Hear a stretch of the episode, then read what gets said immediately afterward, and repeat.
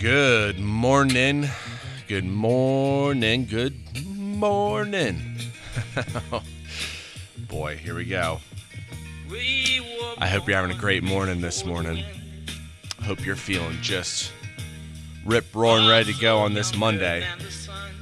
I could have worked all day yesterday if I would have worked. And then today I woke up and the last thing I want to do is work. Riddle me that. Oh, man. Anyways, boy, I hope this stops doing that. I hope you're having a great morning this morning. Um, I wanted to go over First Peter. Now, I spent the the however long reading, and I broke down the first three or four verses, but I didn't get to the, the verse I wanted to get to.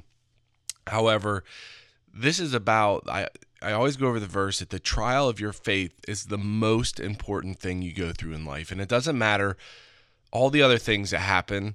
It's really about your faith. And when you start to recognize that and put your trust in that, you can stay more centered, centered on God's word and standing throughout everything that's going on. But verse one talks about who this, this epistle is written to, which is the elect, which we are. And then verse two says, elect or selected according to the foreknowledge of God the Father, remaining within the sanctification of the Spirit or the holiness or the purity of the Holy Spirit. When you believe in the name of Jesus Christ, you are born new, you are begotten, you are sired, and the Holy Spirit is in you. And that Holy Spirit is pure.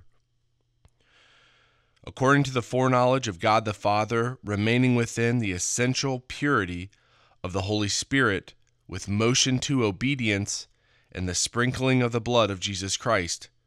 Grace, which is God's loving disposition, grace unto you, and peace, which is that state of undisturbed rest, be multiplied or make you full.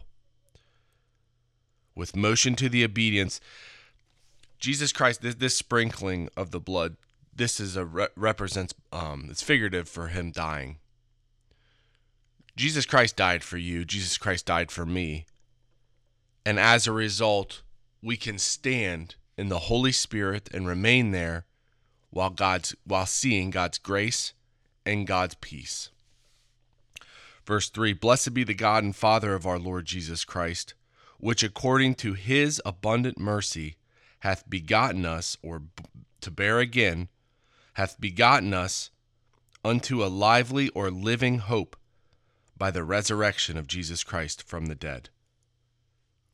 Because Jesus Christ died and God raised him from the dead, we have the hope of a new living, to live again, essentially. After after this whole world gets wrapped up, wiped out, we will we will live again, although we're living right now.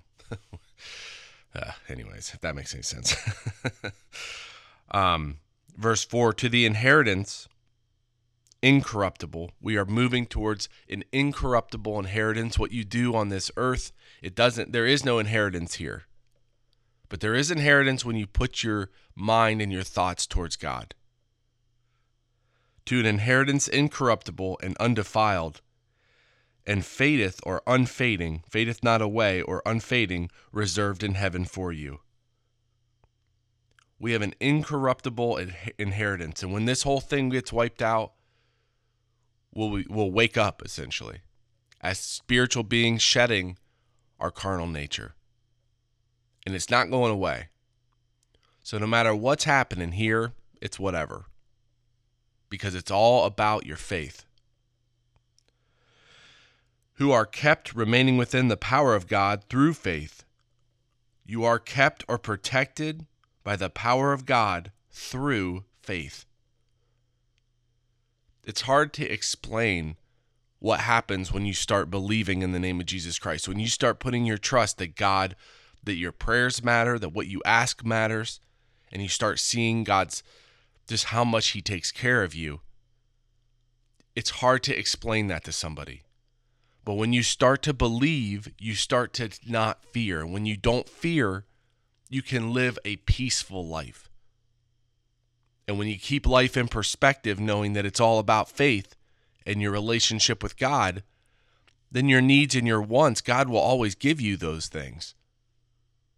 But it also allows you to be freed up in mind and thought to just love God and to, to talk to God. It's a miracle what he's done for us and what Jesus Christ did for us, that we can live to that intent and not into and not to just following the law. And finally, verse six and seven, wherein ye greatly rejoice, though now for a season, if need be, ye are in heaviness through manifold temptations, that the trial of your faith, being much more precious than gold that perisheth, though it be tried with fire, might be found unto praise and honor and glory at the appearing of Jesus Christ. It's all about your faith, man. It's all about the trial of your faith, believing what you hear from God. Take time today to pray. Keep your life in perspective. Better is the sight of the eyes than the wandering of the desire. Stay focused on what's right now. Always pray to God in the name of Jesus Christ. The sacrifice of praise, thanking God, thanking Jesus Christ. And have a great day. God will always protect you, and you are righteous. So enjoy it. God bless you and make you happy and fortunate, and I will talk to you tomorrow. Smell the sea and feel the sky. Let your soul and spirit fly. Well, Heavenly Father, I thank you so much for today and um, just for blessing everybody and everything. I thank you for my dad and my stepmom being here and uh, just protecting them and how much fun it was. I always thank you for my nephews and um, just the life that they bring, and uh, for my, my brother and sister-in-law for dealing with it. um, I thank you for, for the what's going on in the, the shop today, that we can get done with what needs to get done and that the pressure is removed and that you just continually dump sales upon us, that we can move forward and that it's a blessing, and that if we're supposed to get another person, that we get the right person, and Um, whatever is going on, that it's it's absolutely through you, and that you you guide us through that. I thank you for your son and what he did for us, that we can live like we live, and the fact that you set it all up like that. I'm uh, I'm eternally grateful, and uh, I just ask you for a blessed day, and I lift everything up to you, and, and I also pray that you make me a good golfer, and I lift it all to you in the name of my Lord and Savior, Christ Jesus.